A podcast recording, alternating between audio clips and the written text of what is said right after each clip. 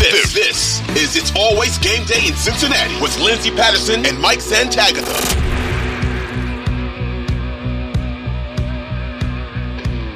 Right, we've said it going into this game. I think if they won the game, they had about a 50 to 56% chance of um, getting into the playoffs. And the thing is, the one o'clock games were going against the Cincinnati Bengals, and even the Steelers beating the Seahawks definitely did it. I mean, if they lost the game against Kansas City, they were going to be completely out of the playoffs, but it almost went against them so badly in the one o'clock that it would have even even if they beat the Cleveland Browns, who knows what that would have looked like um, the final weekend for the Cincinnati Bengals. You would think 10 wins would do it, but uh, we'll never know. Could be a full AFC North team uh, picture besides the Cincinnati Bengals and the playoff picture, which is crazy to think about. Um, but just kind of any thoughts of missing the playoffs this year, and I feel like we kind of expected it.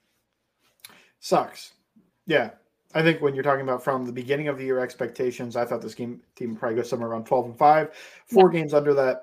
I mean, it's, it's probably like, you know, eh, putting it nicely, like a like a D minus. it's probably an F in terms of what they did this season. But it, like you could talk about the circumstances and everything else around it, why that happened, and it makes sense. And you could look at some of like how did the Bengals do when Burrow was healthy? Weeks five through ten ish. I, don't remember yeah. when he went out. Yeah, and they were really good, and they were winning games. Super Bowl contender on all the ESPN shows. Even with a bad defense, they were one of the best teams in the league. They beat the 49ers, they beat the Bills, they should have beaten the Texans, although the the, the drop ruined that one. Um, they were they beat the Seahawks. I mean, they beat a bunch of playoff teams in a row. I I saw this Aaron Schlott uh, friend of the show. I hope I even said his name correctly. Um, DVOA guy. He mm-hmm. created it. He, he, yeah, he put it out. The Bengals had the fifth hardest schedule of all time, at least in that they've measured. So probably back to like the late '90s, I think is when that usually goes back to. It was a really difficult schedule, and I know that's not an excuse, but it makes sense why they fell short of expectations when you look at the quarterback injury to start the year. They beat the Rams even with a destroyed Burrow. Joe was a statue in that game. Yeah, it was terrible. I mean, it was like if there was a good backup, he should be out of this game. And Browning, maybe maybe they should have put him in there when you look back with hindsight. But that's with hindsight. He came off of what was a pretty bad preseason and by all accounts, not a good camp. So I understood why they would rather roll with Burrow in that situation at 0 3, 0 2. They were 0 2. 0 2. Okay, then they lost the next game. Mm-hmm. Uh, so it's just when you look at all the circumstances, it can make sense. But when you look at it just from a purely results perspective, it was a complete failure. Now, the the good things to come out of this, right? We could look at that.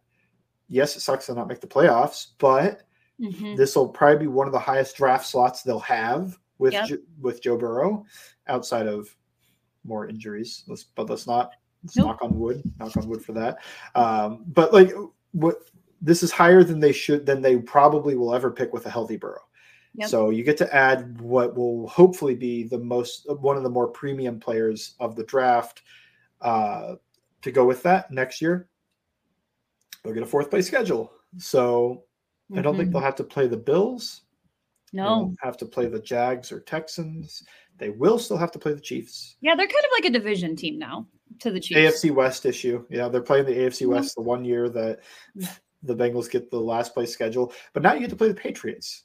And now, and while Baltimore Panthers. has to play the Bills or Dolphins, and I don't remember the Ravens didn't have any issues with the Dolphins last yeah. week. That was one of the parts of my parlay. I thought the Ravens were the better team. Um, but yeah, you get the Panthers, right? Because well, I mean, come on. Most of those NFC South teams, I feel like, are it's not the most difficult game, but it, that is the easiest one, right? that is the, in on paper. And then you you get in the AFC South, you would get what the Titans. Obviously, you have to you have to have Bengals, Titans, Bengals, Chiefs. I feel like that'll always happen. But yeah, you get the easier schedule, so hopefully that'll help them out. And, and it, we we've talked about it. I've talked about it outside of the podcast. It was going to be a mini rebuild, very very many It's not. A, yeah, but I thought that'd start next year, right? Like I thought this was the last year of like kind of being all in. There were yeah. issues. There were thoughts of why maybe these things might not work out. We especially talked about the youth in the secondary, and we thought that would get better over time. It really didn't, but we'll discuss that more as we have a long time. Um, but yeah, I, I still thought this team was kind of all in this year, even if they didn't put all the chips in. Now it does look better because Burrow got hurt that they didn't put all the chips in like I wanted them to, and then kind of waste draft picks and uh, other resources just to try to get the win this season. But you're at a point now where this team next year will most likely be a worse team than they were the past two seasons. My hot take is that Joe Burrow will be adding another LSU wide receiver in this draft class. The Nabers is going too high for that. I don't Nope. know that's the, the other one. I don't Mhm. even know who that is. Brian Thomas. We're getting the, they're going to spend their first round pick. No, no, no, top- no, no, no, not the Oh, first. okay. I was about to say, like, you're, going to spend a top twenty pick on a on the second best receiver from a college. Hey, Mm. if that was Jefferson Chase, that would have worked out.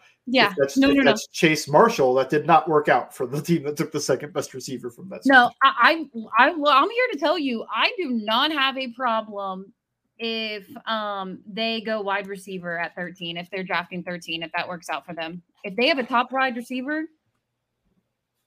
that's available you do it I don't know. That's one of the positions that I'd go. Sure, I, I plan on watching the early receivers. I also think that if the Bengals are so good at drafting receivers and developing them, you probably don't need to take one in the first round. You could probably wait till the second round. But I, me, I'm big BPA by positional need. Like obviously, if somehow um, Drake Maye fell to the Bengals pick and that's BPA, you don't take that. That's stupid. Um, but and you also don't take uh, whoever the best running back is just because he's the best at his position or whatever. But you know, if Bowers somehow falls to them, I'm in. Sure. If uh, Odunze or one of these wide receivers was there, sure, I'm in. If it's uh, Johnny Newton, I'm in. Yeah, yeah. Like most positions, I'd be pretty in on them taking if it falls to them in the draft. Pretty much outside quarterback, running back in round one, because there's no Bijan Robinson type in this draft, as far as I know. I guess I haven't Jahmyr watched Gibbs. them. Or Jahmyr Gibbs. That But- was that's looking like a good pick for the Lions. Um, but I, I, I just overall, I, I feel like, look, it is a bummer. I feel like I've mentally just been ready because of the mid-November injury. That it, it's like, okay, it's final. It's final now. I was excited. I wanted to see what would happen. Thought maybe they'd sneak into the playoffs, upset a team. It didn't happen. It is over. It is on to 2024. Let's see what it hap- what happens. Give us the Joe Burrow updates. Um, he seems to be in good spirits. Um, the latest report was a couple weeks ago that he should be throwing in uh, four months from his surgery. So that's the springtime. Should be ready for training camp. All eyes are on that. This team is still in a really good position as far as the draft on where they're going to be drafting.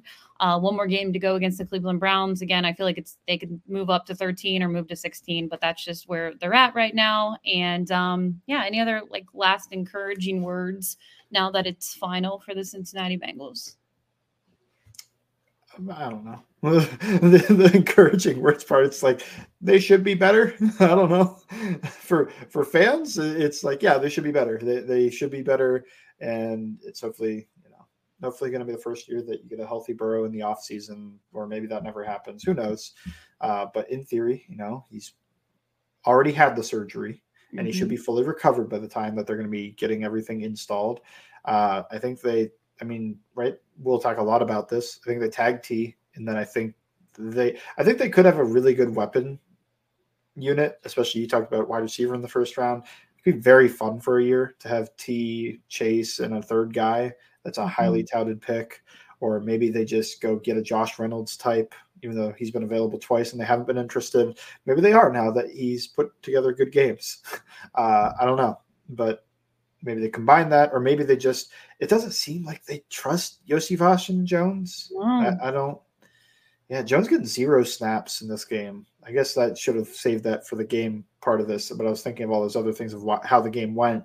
That was weird to me. And I know he's the slot guy, and Boyd was healthy, and Tee was the one that went out. I've always said that I don't see him as an outside receiver, even if he played outside a lot at Purdue. He just he, he's he's not I haven't seen him as somebody that's strong enough to play outside. He gets moved to the sideline too easy. And he doesn't have like blazing speed to make up for it, even if he ran pretty good at the combine. I think he can build up speed a little bit. Mm-hmm. Uh, Iosivas, I do see as an outside guy. He played some snaps, but it was mostly Irwin, who is an outside guy. He's not yeah. a slot guy. And I mean, I think Irwin is the best of that group. Like when you're going for like a win, I'm wondering next week mm-hmm. against Browns.